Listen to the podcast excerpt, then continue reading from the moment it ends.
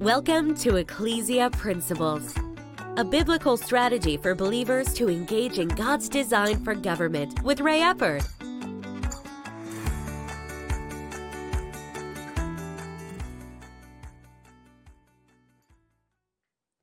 Hello, glad you could join us again today.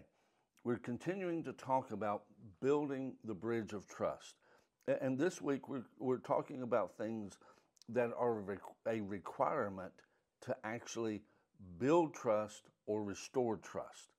Now, our text for this principle, and there's a lot of other verses that will apply, but I, particularly love these two. Proverbs 18 19. A brother offended is harder to be won than a strong city. And, and that verse is not talking about some manipulative, I'm offended type of thing. It's talking about where there's actually been true hurt, true offense. Uh, something was done, it offended. That person, it's harder to win them than a strong city. So we want to avoid those types of situations because the Apostle Paul talked about the fact that, you know, none of us lives to ourselves or dies to ourselves. In other words, we're not an island off over to the side that functions independently of everyone else. No, we have to have human relations, and with that, there has to be a build. We have to build a bridge of trust with those that we interact with. Then Matthew 24 12, and because lawlessness will abound, the love of many will grow cold. And again, if you would think about the word lawlessness there of being violating the laws of human interaction, it, it's bigger than that. But for the sake of what we're talking about, God established humanity to function a certain way. And, and when you read the Bible, well, let me just give you an example.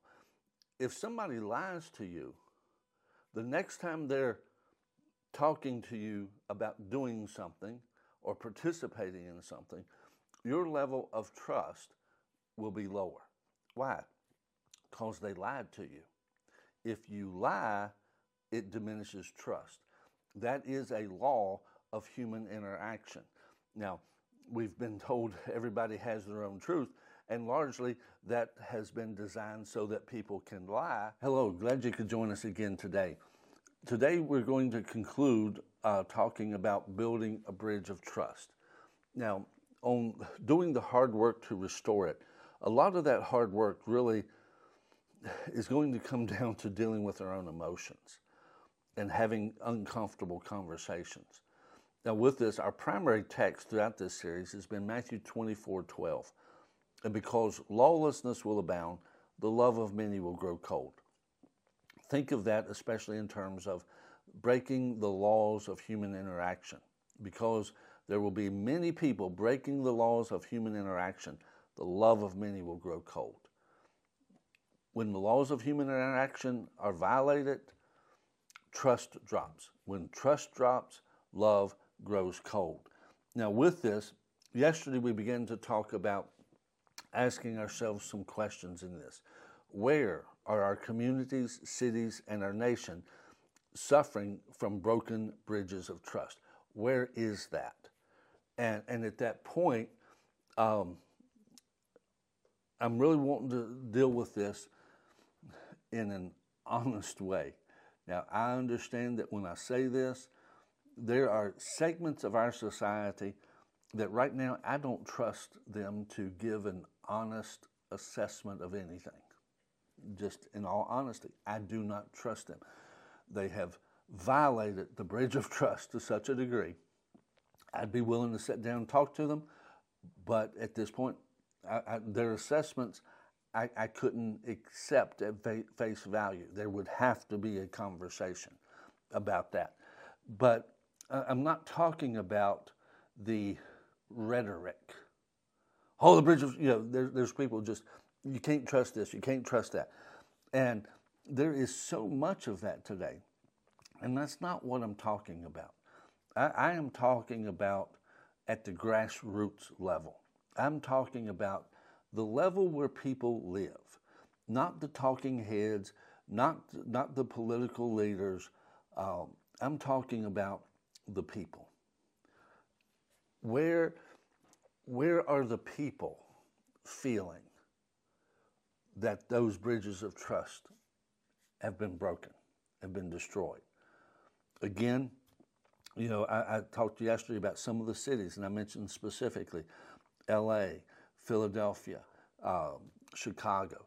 Uh, there are others, but there are uh, large segments of those cities that they would have to feel that the government doesn't care about them. And at this point, I'm not talking about handouts. There needs to be handouts at times, but handouts are not a good policy. That's not how you do life over time. That may be in just a moment, but it has to be it has to be to a different end. And even how you give that changes. You know, uh, I was uh, talking about a book from Aid to Trade. Um, I can't remember the gentleman's name, but he's from Haiti. Great book. I would encourage you to get it and read it. You can Google the name Aid to Trade. Um, that he talked about how there was three things that really destroy economies in nations. Number one is civil war, infighting. we, we don't have a literal civil war right now, but we have a whole lot of infighting. Number two is corruption. Lord have mercy. I, I think in my lifetime, we are seeing more corruption right now than we have ever seen.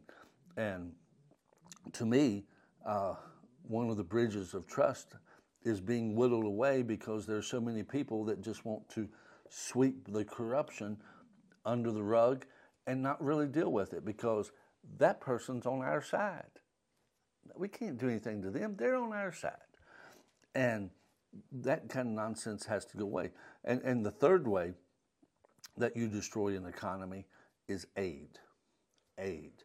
And in that story, it's talking about Haiti, how that Haiti, during uh, one of the, the uh, earthquakes, I believe it was 2010, that what happened, that uh, th- there was a gentleman that he had a factory producing hand sanitizer. But when the earthquake happened and all the aid came into Haiti, one of the things that was given to Haiti was hand sanitizer. That there was so much of it coming in because the, the water was not good, and so it came in. So much hand sanitizer came into the country that that factory had to close. All of its employees had to be let go because there was no market to sell hand sanitizer. So, as a result of the aid, unemployment increased, business closed. You see, a lot of times figuring out how to help something, giving is good. Don't, don't misunderstand me. I believe in giving. But too often it's done in such a simplistic way that it creates destruction and that it really doesn't help the people we're intending to help. Creating a situation where, if you would, in that, that if those monies could have went into let's supply that gentleman let's buy all the hand sanitizer he can make let him employ as many people as possible get people into work get them making a living. Let's lift up the, the, the, the condition of Haiti rather than let's give them money and all the jobs go away. I, I can remember the first time I ever went to Haiti because I, I heard so many different things uh, about Haiti. And, and in all honesty, one of the biggest comments was the, the people of Haiti were lazy. And as I'm looking around, uh, we arrived at the airport and we were driving out to where we were going to stay. And I looked around and I thought, oh, there's men standing around everywhere, nobody doing anything. And I thought, huh, maybe they are lazy. And then I thought, well, what could they be doing instead? And I started looking around. Where's the businesses? Where are the jobs? And I realized what you have there is basically what America had during the Great Depression. There were no jobs, very few businesses. They just weren't there. The only thing they could do was stand around.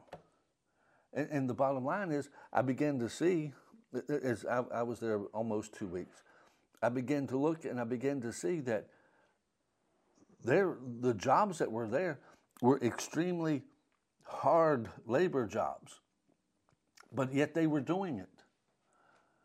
But only a few of them, there was only a few of those jobs. But people were doing things that people in America would not even dream of doing. It's just not enough jobs. And, and you see, at that point, so often compassion is looked at as what am I willing to give? And, and there's an element of truth to that.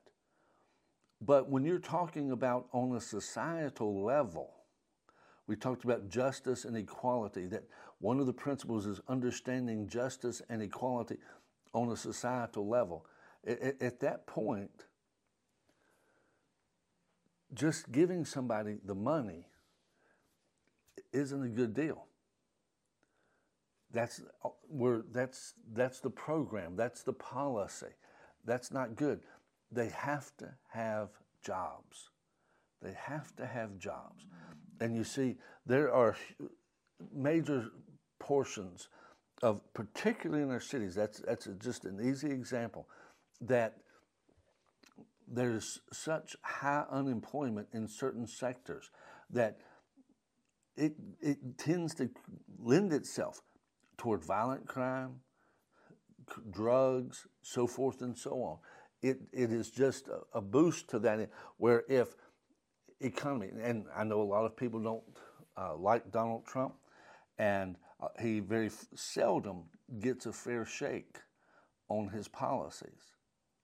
But you know, in 2020, one of the stats that came out was is that he he got more minority vote than any Republican in 60 years. Now, a lot of people, you know, they went, wow, you know, but if you understood his tax policy, his tax policy, a lot of the tax breaks were for creating enterprise zones, creating jobs in the inner city. That was one reason that minority unemployment went down so much, is because his tax policy put people to work. It put people to work. Violent crime dropped during that. Why? Because all those things are connected. And with that, you know, we've kind of reverted back to the old way of doing things again. And the, the same problems are recurring and cropping up again. We, we have to understand that policies have consequences. Policies have consequences. Now, when it comes to the, the bridges of trust, who are the people on the different sides? Who are the people? And, and what's needed to rebuild that? See, especially in some of those cities, what really needs to be done is, is to give people the opportunity. The opportunity, and, and I'm not saying just, well, you pull yourself up by your bootstraps. No, you, you have to create a situation where it's easier for them to succeed. It's easier. You don't hand it to them, you don't just give it to them, but you create the situation because at that point, one of the biggest problems of our society right now is, to, is the thinking that self esteem comes from how other people function toward us. No, self esteem comes from what I do. My own self esteem comes from how I feel about myself and what I'm doing and what's happening. It doesn't, it's, it can be impacted, but that's secondary to here. And the bottom line, is, is when you give people the opportunity to work, to improve their lives, to contribute to their success. That's one reason America has been so prosperous is liberty gives the, and the pursuit of happiness gives the opportunity to engage yourself in your outcome. And because of that, and, and there's times that people need help with that, a little bit of a platform, but you never remove, you should never remove the need for their participation. Because that's where self esteem comes from. That's where healthy pride comes from. And that's where you can begin to get bridges of trust restored. And at that point, everybody is better off.